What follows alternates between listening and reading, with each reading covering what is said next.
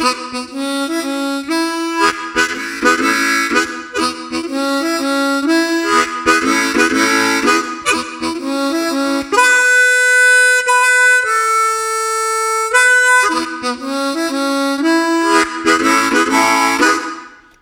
back to the Turn on the Music podcast. Welcome to season two, episode one.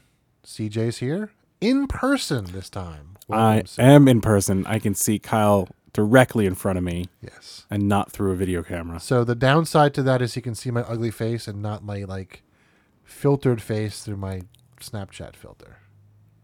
Yeah, no, not much difference. It's awful either way. so you've been here for a day and a half. mm-hmm. How's Ohio treating you? How Ohio is um, very interesting in a good way. Uh, we've gone to some really cool locations, and um, I'm I'm enjoying. Those locations are not sponsored. Those not sponsored those locations, but uh, it's fun. It was it was cool. The flight was good. Came in. It's nice to be here. Nice to be able to hang out for the weekend. Cool. Get some things done. yeah. Yeah, so we've been working on the podcast. We've been doing some live streaming. We've been getting things ready for season two. And we're starting with season two. But before we do that, are you listening to anything?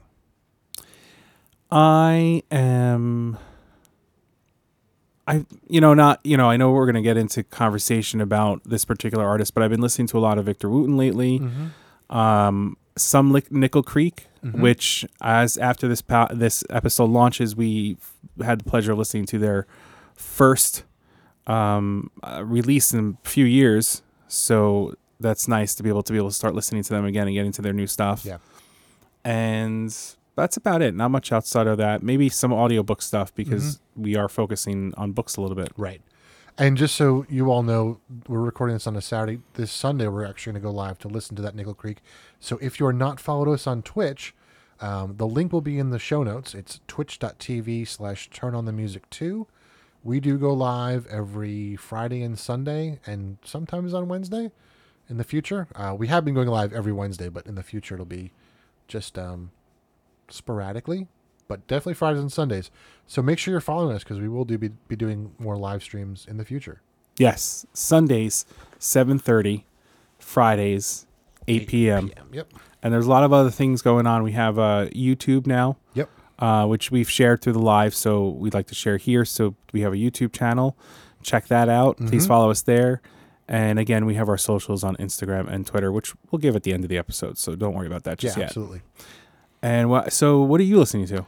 Um, the the album that I've been listening to a ton is the Punch Brothers' uh, "Hell on Church Street Blues." I've been listening to that one almost every day for like the last month or so. Right. And Which we is- and we did play that last Right. night on our live stream. So right. yeah, it's a great album. It's um, originally um, performed by Tony Rice, who was a bluegrass legend that passed. I think two years ago, maybe a year ago now. Um, but they did it for him as- a dedication to him and wanted to present it to him, but he passed before they finished the album, so he never got to hear it. But it's a great album, um, one worth checking out. Very nice. Yep. What was the name of it? Hell on Church Street Blues. Hell on Church Street Blues. So yeah, that was actually that was the first time I listened to it when we went live uh, this past Friday, and it was a, it's a great album. It was it was very nice, and I know some of our listeners were um, very much into it and and all that stuff. So it's very That's cool that we uh, we were able to do that. Especially we did that together live. Yeah, yeah, for sure. So So, what are we doing? So season two is going to be the season of Wooten. So we're going to be doing Victor Wooten's um, first book, The Music Lesson. I'm holding it up just like you can see it because you can't. I'm so used to doing this on Twitch. Um, but yeah, so this is, we, we kind of joke that this has kind of become my Bible um, recently. Um, I refer to it a lot. I've recommended it a lot. And um, Definitely bought copies for people I as well. Yeah, I, I actually keep four or five on hand at all times. I'm actually running low. I think I've only got one left, so I've got to buy one or two, so I can give them more. It's not a bad idea. Yeah, I've I've bought them and sent them, but I've never had a few on hand. Maybe I'll Yeah. do the same thing. yeah. So I always I always try to keep a couple on hand.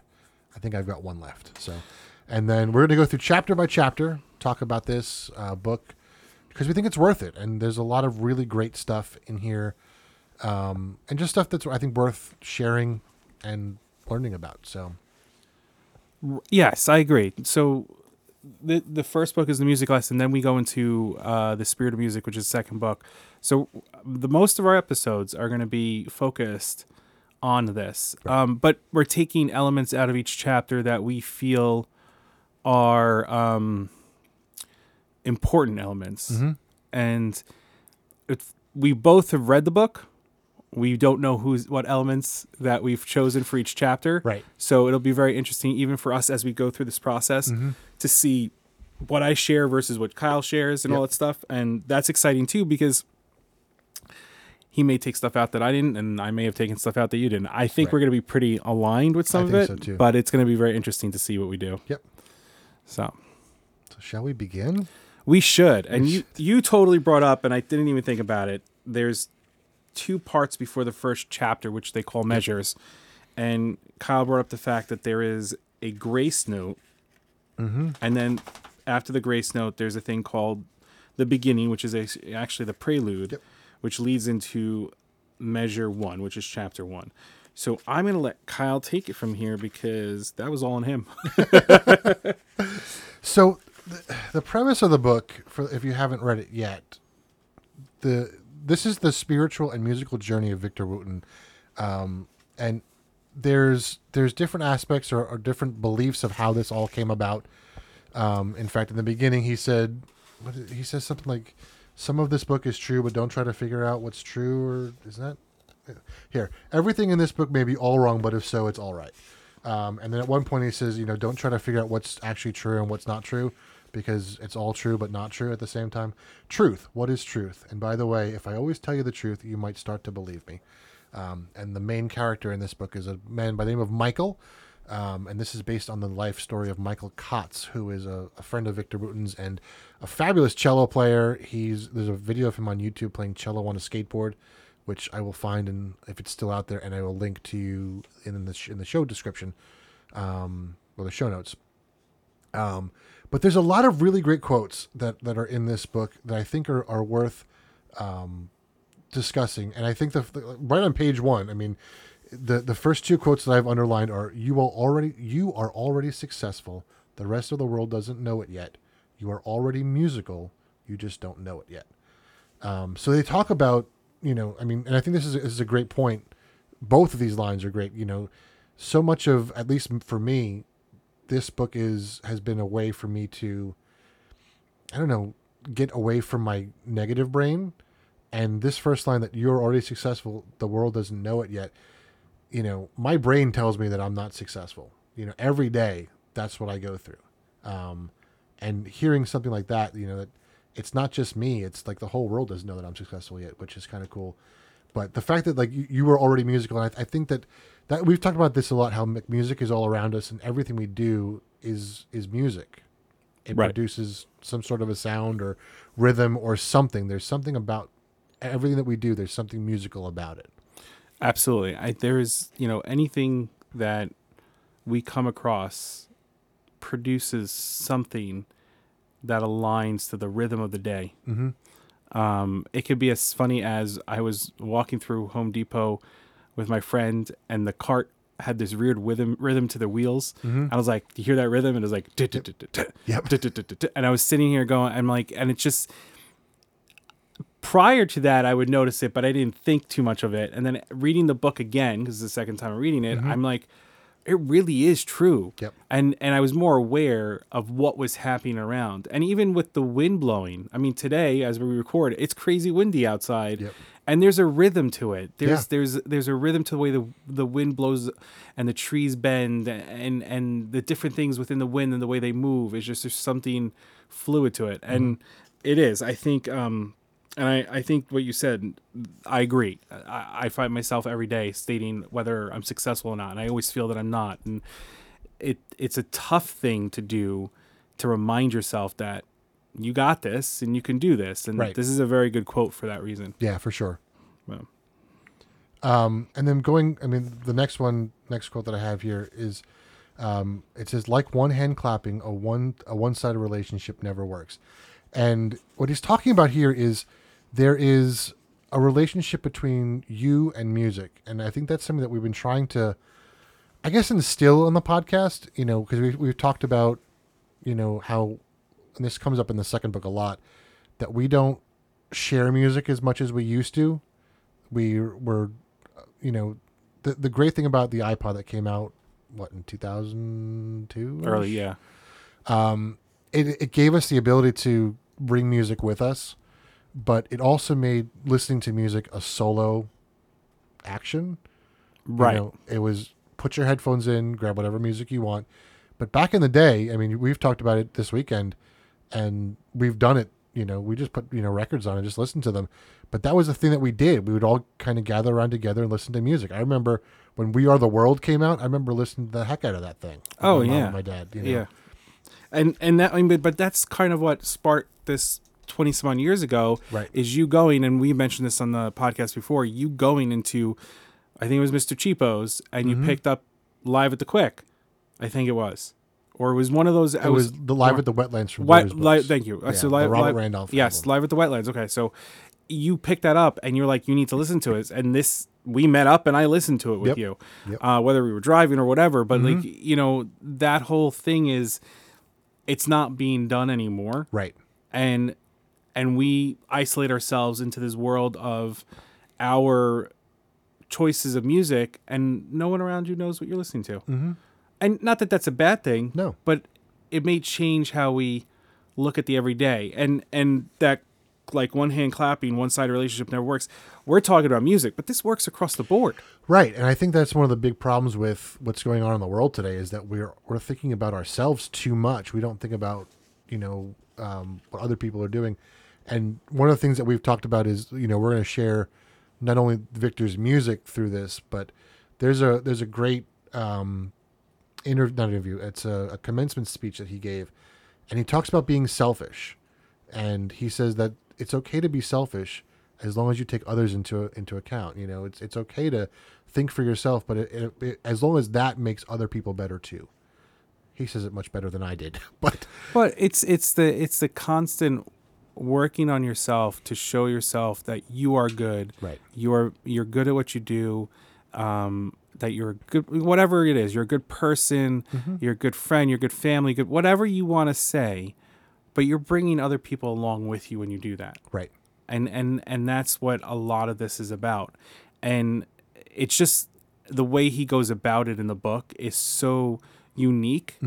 Um which is why i think he says whether it's true or not just listen just read it yeah, because you, you don't if you try to figure out what's really happening you're never going to get what you want out of the book Right. or what he wants you to get out of the book right, right, yeah, and because there's there's a lot of stuff in here that's just kind of weird, um, and not possible, but at the same time possible. It's kind of weird. yes you know and, and you'll, you'll understand more about that as we go along but um, let's move on to the first chapter because um, that's where this this wacko michael finally shows up and you know it, it, it everything what you'll realize about michael and, and victor says this a lot um, he's never not teaching he's always teaching you something you know and even the first time he shows up you know victor says how did you get into my apartment you know, you don't have a key. And he says, I don't need a key. And he turns that into a lesson about, you know, when Victor tries to play with him, that, you know, Victor couldn't do it. And he goes, Well, why can't you do? Because I don't know the key. It's, it links all to this. It's just kind of cool. well and and the and the thing is, is too is he doesn't do it as a chapter he calls this the first measure Right. and and a, as a musician as you know we play verse through measures we thray, th- play through measure one measure two we start at measure one we go to the end and th- you know and um what's beautiful about it is that you know the first measure is groove this is what it's called and kyle made a point to let uh, i totally forgot about it that there are music notes at the beginning of each chapter Yeah. that are related to the music lesson which is an album that he put out So it's, it's, uh, it's a song. the on- song i should say The yes. song is called The Lesson, and it's in the, on the album Palmystery. right But it's it's a, every every measure is a measure of that That piece song, of right, music. right So it starts out, you know, with with that little groove, which is awesome. It's just everything is done so thoughtfully through this whole Right. thing. Right. So I don't know where you want how you want to go about doing this because no no no no no because I don't either. so I'm kind of What- figured out as I go along. no no no and uh, so I took I took different pieces out and I think for me the things that I started taking out hit when Michael entered the storyline. Yeah. Um, and one of the first things I picked out was on page 16 of the book. He says, um, you know, Victor's asking him, Are you the teacher? And he said, um, I'm not, basically. He said, I'm not. And the one that he's, he says he's the teacher of nothing. Yeah. Like, he, that's what he is. Yep. And it stands out. He goes, I teach nothing because there's nothing to be taught. You already know everything you need to know, but you asked me to come, so here I am. And I think that's interesting because what do we know? Right. So he's saying we already have a notion of what's going to happen. The knowledge is being given to us. Yeah. We just haven't gotten to the point of being able to um, bring it together and put it out in front of us. Right. And then I'll add this one, and then you, he he goes at the bottom of the uh, that page. He goes, "You could only teach yourself until we live in a day where I can physically implant knowledge into your brain. I can teach you nothing. I can only show you things." Right. And I think that's a huge thing. And this comes from, you know, me going to school to become an educator. Mm-hmm. I never looked at teaching as teaching. Right. I looked at showing. Mm-hmm. Because the students never going to learn anything if I'm just telling them how to do it. Exactly. I need to show them how to do it. Mm-hmm. And that kind of stood out to me in this whole thing. So that like that was the prompt that start the whole thing for me. I'm like, okay, yeah, I'm totally with this. Like mm-hmm. I don't want to teach you. I want to show you how to do it.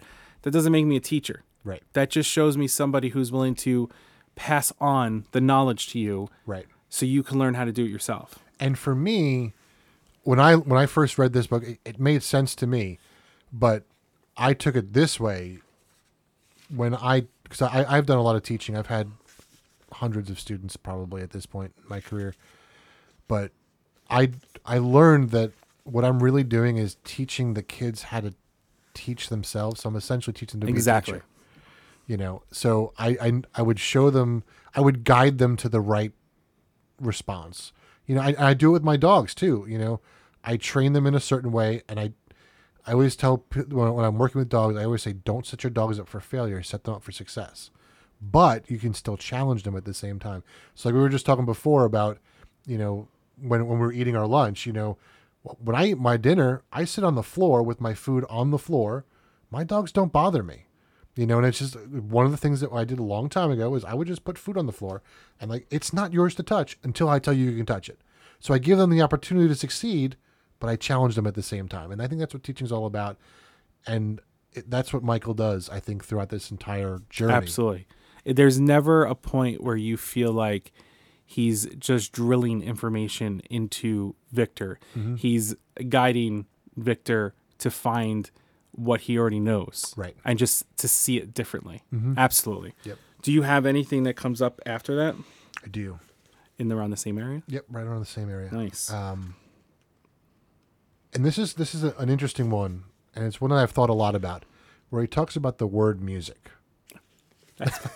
Go. so so was- your your first two were exactly my first two, and I guess my my third one is is It's your exactly. third. That's perfect. So um, what he says, he says mu um, is an ancient word for mother, and sic is an abbreviation for the word science. So you put it together, music is the mother of all sciences. Which I think is really interesting because if you think about it, there's so much that you know that if you think about the way music works, like it really does encompass, you know, physics and mathematics and you know reading, and it takes everything into one. I think, you know, because like if you think about like for instance the trumpet or the French horn, for for example, mathematically the way that works is that tubing has to be a certain length for that instrument to sound right, right? A guitar when you when you shorten the string by exactly half, it's an octave, right?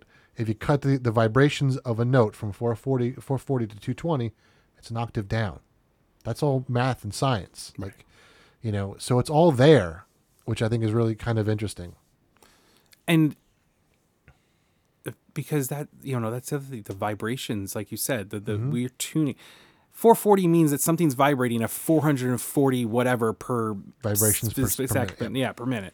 So it's just that thing, and and that's the whole idea is that it's not even um, you can feel that vibration. Yeah. So whether you hear it or not, you could feel that. It's just like the wind. Mm-hmm. You could hear the wind, but when you go out there, you're gonna feel it as well. Right. And and that's that's the thing. So yeah, that's definitely one that that kind of uh, popped out at me as well. So and and later on I, I, in this chapter i think it's this chapter anyway um, they talk about how things that that start vibrating never stop vibrating? Yes, and i, I love that because it's he even says that thoughts are vibrations. So everything that we do is a vibration. And i think victor brings it up in his, in his commencement speech. We're gonna have to link that to this episode. But he says if everything that we do is a vibration and everything we say is a vibration and it never stops vibrating think about the vibrations that you're putting out into the world. And are they worth putting out into the world? Right, exactly. so And that you know that's that's a life lesson there. Yeah. Like, are you putting out in the world what you want to put out in the world? Right. Because it's going to be a constant. yep It's going to be there all the time. Um, now I go into the next page. Do you? yeah Um, where you go into? i know that music is inside me and not the instrument I hold on a second. i, think- got one that you did No, no, no, no, no. I have, I have, I have at the top of the page. I play music, not instrument. okay What I and then the other thing I want to, I because you're because we we see it, the the listeners don't. When you read the book, you're going to notice that whenever Michael talks about music, it's a capitalized Yeah. M. Mm-hmm. It's personified. and isn't isn't it italicized as well Uh, not in everything. Okay. But it's definitely it's a capitalized M. It's personified. He is definitely Mm-hmm. giving it a a, a, a trait. Um, and and that that is a key thing I, to this I think what it, I mean, the way I see it, because because they refer to mu- to music as a female.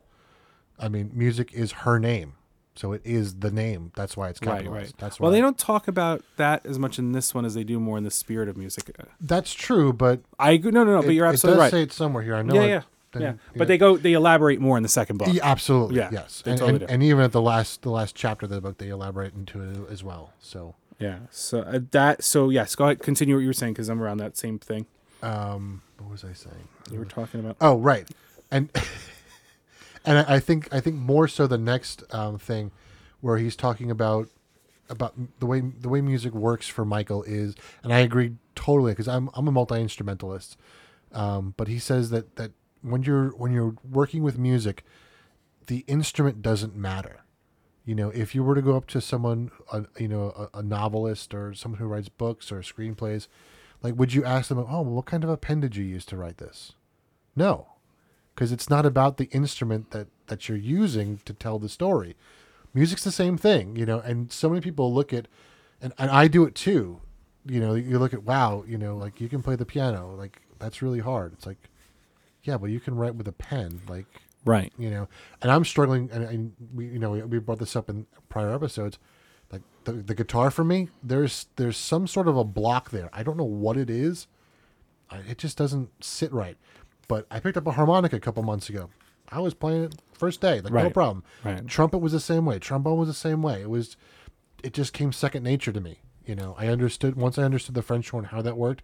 Everything else, brass wise, fell into place. Right, and that's like me with woodwinds. Like Right. they all made sense. Their Yeah. fingering may be a little bit different, but once you get the fingering, you're good to go. Yeah. And I and I totally I I feel that. That's why you have a lot of brass players that play all the brass, a lot of woodwind players that play all the woodwind, Mm-hmm. and then you have your percussionists that are multi-talented because of the fact that their hand-eye coordination is ridiculous because they play they play the drums, and the same thing with pianists and all Mm-hmm. Yep. that stuff, and um, which which brings me down to I don't know if you have more to talk on that, but there's but there's one thing that I thought came about when he talks about his problem. Go for it, because I don't think I have it. So at the bottom of page 19, which is uh, af- after this conversation of I can play any instrument, blah, blah, blah, you know, and he goes, Your problem is this. And I think this is very interesting because this was said to me about the saxophone. He said, You have been trying to tell your story with with a bass guitar instead of through it. Hmm. And when I was learning saxophone, I was so hung up on technique. Right. I don't think I have a great technique when it comes to playing saxophone. I've been told mm-hmm. by people I play very well. I don't think I do. That goes back to you know how you feel and put yourself out there and the whole good and all that stuff. Right. But my because I was his singer, and at the time that I was learning saxophone, my teacher knew this. He said, "Sing through the horn," which completely changed my mindset when Mm-hmm. playing saxophone. I never played saxophone after that. I sang through it. Yeah. And and you know, I'm not saying I'm the most amazing singer in the world, but singer's my spot. And if I Mm-hmm. take that process, me singing, because it's the most comfortable thing for me because I feel so good with it and, Right. and, and all that stuff. And I take that and bring that to the other instruments, I actually feel more comfortable with the instruments. Gotcha. You know? So that that one kind of stood out on that part. That's interesting. I remember when we when we saw Joe Bonamassa together. You know, one of the things you said to me on the way home was he was singing through the guitar. Yes. Yeah, he totally was. And and that was before we read the book. Yep. And it it was was before the book even came, out. it came out. out. I, you know, and that's why this chat, like this, the first chapter hit home because I'm sitting like, I went through all this. Yep. Like this is the same stuff I went through. I was going through it in high school, mm-hmm. and I feel like I'm going in again now. When Yeah. I'm 20 something odd years later, Right. more than that, because I feel like it's 100 years ago. and it's true. He was singing through the guitar. Yeah. He wasn't playing guitar. No. That guitar was singing. Yeah. All he was doing was helping it sing. Yep. Yeah. Yeah, definitely. Yep. And I think I think part of the the whole technique thing is, and and they do talk about this. There is a, a whole chapter on technique, so I don't want to get into it too much.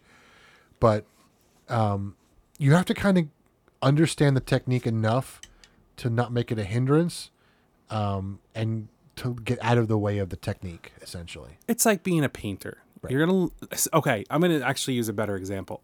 I when we were in college and prior before you got into the college, Mm-hmm. I was I, and I'm sure you did too. You can take a test to test out a theory, which Yeah. Mm-hmm. they talk about music theory. So this is unrelated, but so I took the test.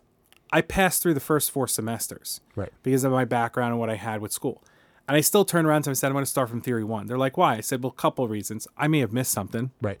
And two, I can get a couple easy A's and make some of my the semesters a little bit easier for me. So I'm going through this whole entire process. I'm in the third semester, and I'm just like, they're teaching you the laws or the rules of music, which we're going to talk about as in other chapters. Yep.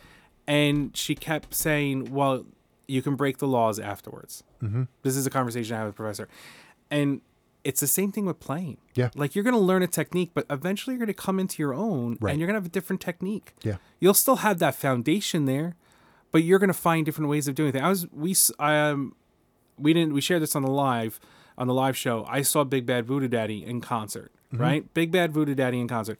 Watching the saxophone, a saxophonist went from a saxophone uh, to a clarinet to a soprano sax to a tenor. I think he even played one brass instrument at one point. point, and there was a point where he was playing something on the tenor sax and I was watching his right hand, which is typically on the low end of the sax, and he would come around and he'd hook it behind the horn on the top and he'd flip a key and he'd go back down. So it's when he was doing a trill or something, Right. he brought his right hand up and you know and brought it back down. Yep.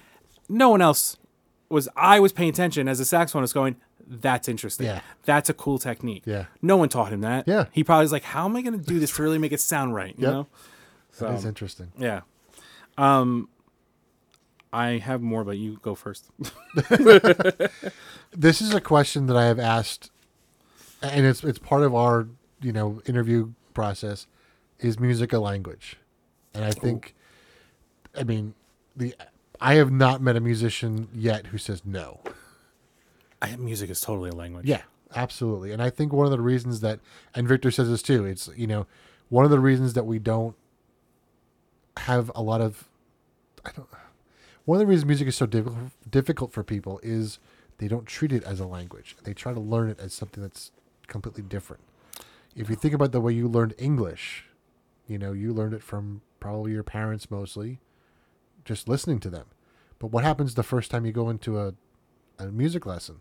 First thing you do is try to read notes. Right. You know, you don't listen. You don't try to play along with something by your ear. You know, And but it's true. I mean, yes, you're reading notes, but you're reading notes. Yep. And if you go to any country, you can talk to somebody through music. Yeah. Even if you're playing something that's different than they would be playing, mm-hmm. you still can make it work. yep, absolutely. It's a conversation that you can have yep, no matter what. yep, and that and that's the the I, I I agree. I don't think any musician will say it's not a language. yeah. And I mean, you can. I mean, if you really think about it, if you think about it this way, music has seven letters. We actually have twelve, but there there are twelve different notes. English has twenty six letters, so there's a comparison there. And then you have um, you take those letters, you put them into words in English. We call them chords in music. We take those chords, we put them into phrases. In English, we call it sentences. We take those sentences, we tell a story with it. Tell a piece of music. It's it's, it's all a story. Um, the interesting thing to think about, if you think about it this way, if English has 26 note, 26 letters, and music only has 12, shouldn't music be half as easy as English? That's not in the book. Stop thinking so hard. no, but that's actually a good question. Wouldn't it be easier? Yeah. I think the and it, and think about it this way. So I'm going to take that one more step further. Mm-hmm. We have words that have variations on themselves. Right. Read and read. Mm-hmm. Spelled the exact same way, Yeah. but depending upon the context of the sentence, Yep. one's going to be read as read and one's going to be read as read. Two, two, and two. Right, two, two, and two. And unless Six. you're right, and we're done. But it's true. If you don't know the context of the sentence, you don't know how to read that word. Mm-hmm. So if you're telling me I'm going to the market, I know what that is because you because I know what the word to is in that sentence. Yep. But I don't know how I'm reading the word read or read until I hear that I see the sentence in the con. It's the same thing with music Yeah. you know we we read the music because we're taught to read the music and i'm using the word taught there on purpose. Mm-hmm. it's not until we stop being taught how to read the music that we actually play the music. Right. yeah that was a little philosophical right there. Made that happen. So you you skip to the language thing. I just want to bring it back a little Yeah, bit. go for it. there's one thing i want to bring it back to. So on page 21 in the book um, he states uh, victor states that he was uh, upset about an outburst that he had um, and he said something to i don't know i guess no one ever taught me music this way before and Michael's response was, Therein lies your first problem. Victor goes, Problem? What do you mean by that? And he goes, You still think you could be taught. Right. And I love that because that goes back to what we were saying. We aren't teaching, Right. we are storytellers. Every teacher is a storyteller. Yep. The way the teachers teach are telling stories because we want those stories to pass on to the next group, to the next group, to the next group. That's how stories were passed on in the past before they started writing. Yeah. So as a teacher, you're showing your student how to solve the problem, how to um, get to the next step, Yep. um, and all that stuff. And that's what makes a teacher a teacher because you are give you're empowering them Right. to say, "I got this." Yeah. But you're also empowering them to say, "I got this." What can I do next? Right. Mm-hmm. Like asking the right questions because if they don't ask the right questions moving forward, they're going to struggle moving forward. Yeah. And that's the other thing. We're never taught to ask the right questions. Right. We're just, yeah, you can ask that question, but is it really the right question? Right, right. And what's interesting that you bring that up, you know, you, you say that all teachers are storytellers. Like this book is a story that's teaching you how to learn, you know, Right. essentially. Right. And this is not like, you know, this, and these are all, te- I say this about all teachers. This is no matter what you teach, when you have an enthusiastic math teacher, they're not teaching you math. Mm-hmm. Right. They're teaching you the story of math. Right. And because they're teaching you the story of math, you are so much more in, in, in, Yeah. in um, uh, you're you're even more encouraged to to try it and you're more engaged to do it because of the fact that there's enthusiasm behind it. Right. When you have someone standing in front of you, I don't care what grade level you are, that's like, okay, one plus one is two. All right, that's great. Now we're you're not gonna listen to that. Right. And it, it makes it boring. Yeah. You know, I had I had a great math teacher in I was like ninth or tenth grade. I forget what grade it was. I had him first period. This is the last thing I wanted to do was math in the morning. he kept me engaged all the time Yeah. Because of the way he taught, the way he spoke, the way he was as a person. And he brought that out in everything that he did in the classroom. And I'll tell you one funny story to that because it leads to it, it talks about I was in theater at the time.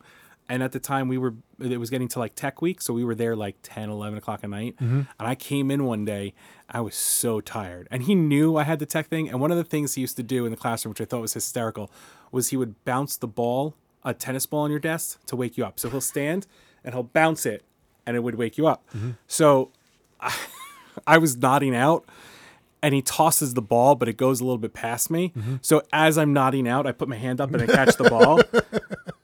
And he looked at me. He's like, oh, "Okay, I guess you're awake." And I handed him my was. But the thing is, is I never got yelled at. Mm-hmm. He knew every student what they were doing and what they had to do, and everyone was always engaged because of the way he told his story through math. Yeah. Yeah, yeah, Very cool. yeah. Um, but continuing on with your Music as a language. music as a language.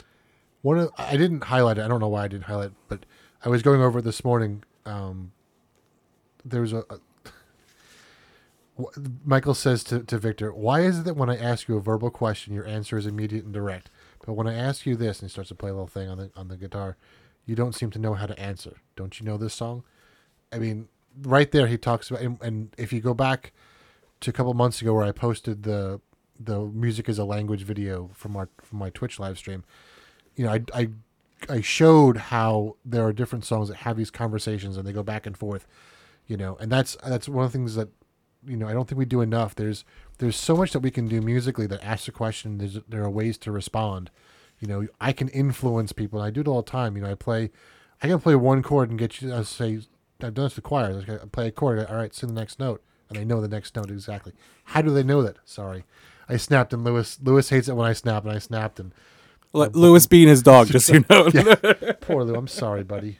Um, but yeah, I can play one chord and tell you to sing the next note, and more than likely you'll play the next sing the next note that I want you to sing.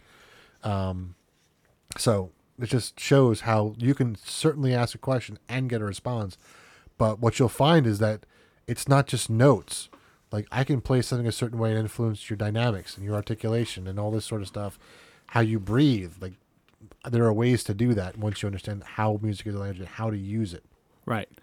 And you were talking about how we learn the language and how we're not just learning it, we're listening at first. Yeah. And that's where he brings up jamming mm-hmm. and how when we were sitting around with adults as kids, we were jamming with them Yeah. because they were speakers already and we were just listening to what they were saying. Yep. So one of the thing Michael brings up in, in here is why don't we let beginner musicians play with professionals? Mm-hmm. Because if they started jamming at such a young age and not thinking about the theory of the music or learning how to read the music, they're going to understand it better. Right. We didn't learn English and how to speak by reading books and going to a classroom. We mm-hmm. learned it from hearing people speak. And some people got caught it quicker, some people took it a little longer.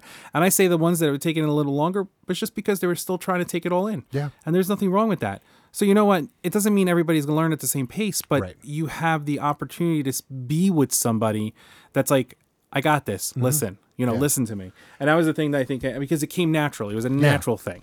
And looking back, you know, just thinking back to my my first piano lessons, I remember my piano teacher playing duets with me like second, third week, and not just like repeating what I was playing, like actually playing a piano part underneath me while I was playing. That's awesome. So I, I, my teacher was a little old school when it came to saxophone, but he handled it in such a, an amazing way that I never felt discouraged. So every technique is different, um, but I think it needs to change a little bit because we are changing. Yeah. And, and, and how we do things are changing. And especially the kids nowadays are changing how they take in information. Mm-hmm. And, and that's something that, um, I kind of got out of this. It's, it's, my my thoughts after reading like even through this first chapter is you know if we change the way we teach we change the way we learn mm-hmm. that's really what it is Yeah. and it's not that we're not teachers it's just that we're going ourselves like i said before we need to show mm-hmm. everything's about show right when i when i there have been many a times at work where I take it out where I have to or not that I have to take a time, but someone's asked me how do I do this? Mm-hmm. I can go ahead and do it. And there's sometimes that maybe it's quicker for me to just go ahead and do it because maybe there's a time crunch. But if I know that there's time to do it, I show them. There was the other the other day someone was like I was like, "Oh, you need to do this." She goes, "Can you show me how to do that?" And I, I and then we got to the desk and she's like, "Why don't you just do it for?" I'm like, "No, no, I'll show you how to do it. I want mm-hmm. you to get comfortable. And if you don't need you're not sure again in the future, let me know." And I took the time guided her through the process, you know, um, and and took this opportunity to say, okay, click on that, and took them let give they gave them a moment to click on it, and it was it it's amazing how people respond to that. Because i'm not telling them they're oh you're ignorant you don't know what you're doing. You don't know how to do it. Right. so for me to get upset with you for not knowing how to do it that's on me. Yeah. right and and that doesn't mean you don't know what you're doing. It's just that there are other things that you're better at and you just don't have to worry about this right now. This happened to come into play. Right. now you need to know how to do it. Great. I'm going to show you how to do it. Mm-hmm. And keyword i never say teach show. Yeah. i don't i i try i mean and i went to school for teaching. So it's mm-hmm. not like i you know like it's not like i don't see teachers i see teachers as amazing people. Mm-hmm. And the the more amazing teachers are the ones that show Yep. and it keeps going back to this whole thing. So I, I I think this that's why this book I think is so great for for not just musicians. Yep. And uh, and I love when they get into the whole Miles Davis thing, Yeah. which is basically um, Victor is, you know, trying to get Victor to not think and just play, and uh, that's that's very cool. Yeah. And that leads into what? You have more, don't you? I do have more. Do you have more? Go ahead, go you. I've been talking. Uh, where was I? Yeah, yeah, I did all that. I did all that. We're leaving the page turns in just for the We're analog. analog. Um, Kyle Red took notes on his computer. I read it, took handwritten notes while have- using the audiobook. I have notes in here too. no, I know he has notes in his book, but I read mine and I then I listened to it on audiobook and then I had the book and the audiobook and I took notes at the same time. One of the things that, because I've done this with my kids, um, Michael says no. You should find the groove before you start playing. It doesn't matter what you know, whether you know the song or not. You need to know. Essentially, you need to know the groove of the song and feel the groove. Um, I re- there have been so many times where I've been trying to work with a kid, you know, and they just sit down, they start playing it, and they you know they fumble the beginning, and I go, all right, wait, like take a breath before you start, like, and then hear it in your head first. It's almost like a meditation, almost like imagine yourself doing it perfectly right away, and then go do it. right. You know, And so it- you uh, have a frame of reference. Right, and we talked about this in the car earlier, where you know you can't just play without the groove. And now, when you hear the word groove, you automatically think it's like jazz. Yeah. The groove works across the board. It does. We're both classically trained musicians, Mm-hmm. right? I went for opera and classical music, uh, classical singing. Kyle had played piano, played classical on the French horn and the Yep. piano, and he, he sang as well. And at no point did I feel that there wasn't a groove. Yeah. Like there was a groove to everything. I don't care if I was singing an operatic uh, aria, Mm-hmm. Yeah. if I was singing a classical piece. There was a groove to it. There was something I had to get into or a mindset in order for me to sing the song. Yep. And that was one thing that was very big for me. I had to understand if the song was in a foreign language, I had to translate it. Mm-hmm. But if I didn't translate it and I knew how to read the foreign language, if I found out, if I saw the subtle words in there, Mm-hmm. actually, let me rephrase that. There were some languages that I didn't have to translate to know what it meant Right. because you could tell by the way the song was written and do it. And, and then when you hear the piece play and you get, once you find that groove, you can make it work. Yeah. And I did that with some, with some songs before I even learned the songs. I just tried it out and, you know, I, I may have butchered the language a little bit, mm-hmm. but I figured it out. Right. You know, I mean, Italian songs for me a little bit easier. I understand the language, mm-hmm. but like whenever I sang French, hate that language. I, I I'm I don't say I say that with love, just because I cannot do the language justice. Right. But even with that for language, with the pieces and the way they were written, written, even if I couldn't translate it or really get the word out, I still kind of was able to get the feeling out. Right. Because you find the groove to it. Right. And I think another great example, we've we've played the group Polyphia before. Yes. You know, and for those who don't understand, uh, know Polyphia, Polyphia is a group that they identify as a genre called math rock, which is odd time signatures that change usually every measure. And you think about groove as being the same thing over and over and over and over again. One, two, three, four, one, two, you know. But Polyphia is not that. It is anything but that. But there is still a groove. You can still, you know, bob your head, and there's still stuff there that is a groove. It's gonna come together. It's like a salad. Yeah. You can take. You got to start with the with the greens, but Yep. you're gonna throw whatever you want in there and make that thing tasty. See, I don't. I wouldn't go with salad. But still, Fried rice. fried. rice. fried rice. You start with your base of cold day old white rice, and you throw whatever you, or a stir fry. Stir- Why would you go with with rabbit food? because you can put bacon on a salad. Yeah, but there's And too much eggs. green nonsense in it. After this weekend, I will teach you that you do not need green stuff.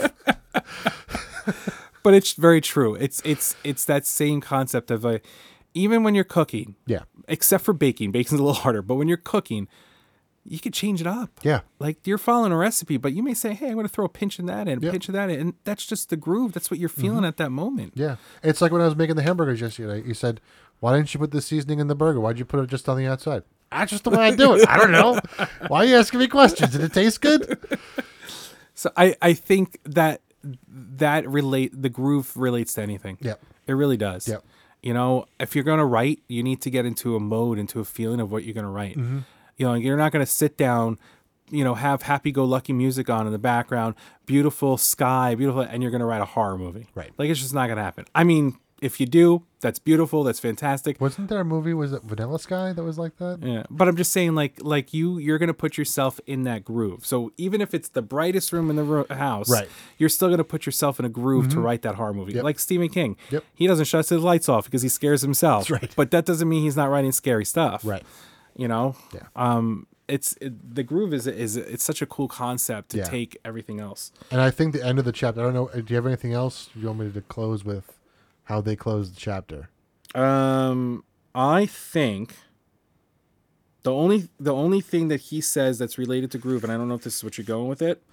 Uh, he says, and I love this: never lose the groove in order to find a note. Yep. I don't know if you said that or I don't think you said no, that. that was what I was. I was just going to say the exact Okay. same Well, thing. then, I'm sorry. I didn't mean to take it. No, no, it's fine. Um, yeah. So basically, the what what he, what he's going to go into in the next couple chapters is, you know, all the different aspects of music. They, there are ten that they talk about, and there are probably more, but those are the ten main ones. But none of them are so important that you lose the feel Right. overall. So never think that a note is more important than the overall piece. Right. Yeah.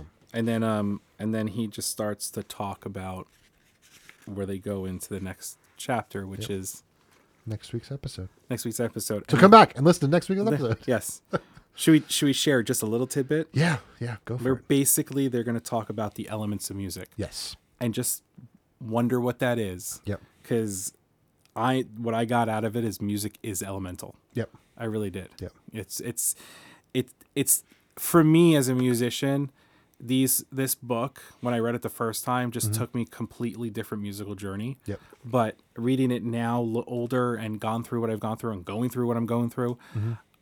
I'm reevaluating how I see things and how I process things and and how I may approach a person no matter what the situation may be. It, There's a there's a lot to learn and it's totally not a self-help book. It's just what I'm taking out of it. Mm-hmm. Yeah. You know. And what I would do with my students is I would the ones that that's that had stayed with me a long time because I I made this book a prerequisite to study with me at one point. I remember you telling me that. Yeah. Yeah, yeah, yeah. But before then, when I had I had some students that were with me for several years. So what I would do is I give them a quiz, and I said, "All right, time for a quiz. We wrote one through ten. Give me the ten. Give me ten elements of music.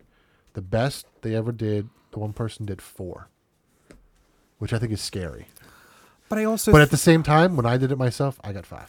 Because we don't we don't think of it. Right. And and, And that, we don't teach it. and that's what we're going to learn in the next chapter and how they approach it. Yep. Um, but it's true, and and they they you know, there's an essence there, and they talk about essence. Uh, but it's true. We don't we don't think of it. We're because we're not taught to think of it that way. Yeah. We're taught to okay. Here's four four one two three, Mm-hmm. four. This is the this is the C. This is the D. This is the E. This is how you play it on your instrument. But you're not taught. Okay, Yeah. what do you think? Right. What how, what does this music look? Right. Can you can you tap it out? Mm-hmm.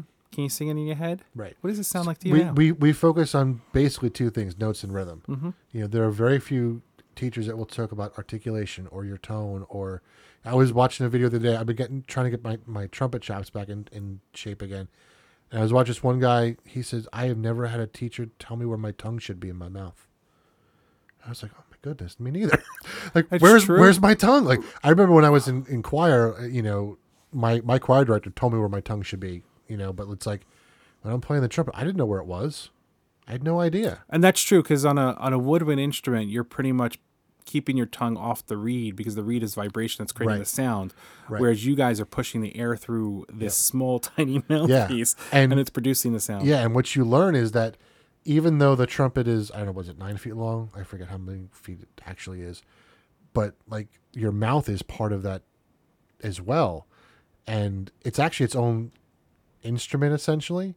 So the distance between like your lips and the back of your throat is a pipe. Mm-hmm. And by cutting the air, either doubling the speed or cutting the distance the air has to travel, you play a higher note. So it's not about you know the pressure in your lips or how tight you can make them. It's how fast you make the air in the back of your or how short the air has to travel. So you're saying that you're a tool. I am. I'm not in that sense. you're the tool that gets the instrument to play. Yep. And that tool, whatever that instrument may be, you could still play that instrument. Yep. it's it's it's such a weird thing to think about Mm-hmm. because I never thought of myself as an instrumentalist that I can play different instruments. Yeah. Do I? I play some, but they're all related in some way. Right. Mm-hmm. Like I still struggle on the piano. I the guitar is like a brick wall for me. Yeah, it's You know, me too. I don't and- know what I don't know what that block is, but and I'm hoping that like I, I'm trying to reapproach things and trying to like release my mindset that I can't do it. Yeah. You know, and as an adult uh, at our age, not that we're old, but it's a little bit different. Yeah. Because you because you don't want to take a couple months to get. You want to be like, I should know this. yeah, that and poor Lewis. We keep snapping our fingers. um, but in, and in the technique episode, you know, there's Michael and Victor talk about. Michael says, "What technique do you want to learn?" He said, "I want to use learn how to use my thumb as a pick." He said, well, guitarists have been doing that for years. Why, like, how come you can't do this? What's wrong with you? You know. So it's like the same thing. Like, like there are people out there. Like I've got friends who can't read music at all, who've never taken a music lesson in their life. They can play the guitar all day long. Right. I've studied music for 30 years, maybe longer, 40 probably, and I can't. I can play a G chord. Like that's about it. Well, if you think about it, if we started fourth grade, we've been reading music since eight years old. Right. And and studies have shown that kids learn languages faster than adults. So know. why not teach the music even As a earlier? language. Like my son is six years old. Right. I'm getting to the point where I, he's so into music that I'm ready to start teaching him. Mm-hmm. And I even asked my wife. I said, "What do you think of me teaching him music now?" She goes, "I think that's a great. I don't care if it's just saying C D E F G on the piano. I'm going to stop you right there. Why? Because you said the T word. Teach. Yep. Did I say teach? I You did say teach. Show him. Thank you for correcting me. You're welcome. I appreciate that. I do. I want to show him how. I want to show him music. Yep. I want to show him music at a different capacity what it is, Yep. which is just throwing on Cyndi Lauper on his on his iPad, which I love, Yep. which I freaking Yep. love, and I love the fact that he sings to it and he dances to it. But I want to show him how she got there. Yeah. That's what I want to show him. Mm-hmm. You're absolutely right. I meant to say show. Thank you. I appreciate the correction. You're welcome. The one time I'll appreciate a correction. All right. Well, I think we're in a good spot Yeah. to stop and get ready for next week. So, um, yeah. yeah. Um. Who's reading out the uh, I have- outro? Not me, because I Oh. don't have it up. Do you have Uh, it up? I guess I'm gonna have to read it out. All right. Good. All right. All right. So we'll read out the outro and you guys have a great week. Yep. Uh, remember, Sunday at 7.30 p.m. we go live on Twitch. Yep. Friday at 8 p.m. Kyle goes live. I do not get to join him on that evening just because of prior commitments. Um, and then we'll, you know, follow our socials. Yep. It's all in the closing Yep. that I'll be doing. Yeah. Ready, set, go. Thank you for listening to the Turn on the Music podcast. We hope that you join us next week. Click on the link tree in our show notes to follow us on Twitter and Instagram. You can also subscribe to our Twitch and YouTube channel. If you would like to continue the conversation, join us on our Discord. If you like what you heard, please share it with a friend. And if you really want to help us promote the show, head over to Apple Podcast or the podcast service of your choice and give us a five star rating. Remember, always share the music.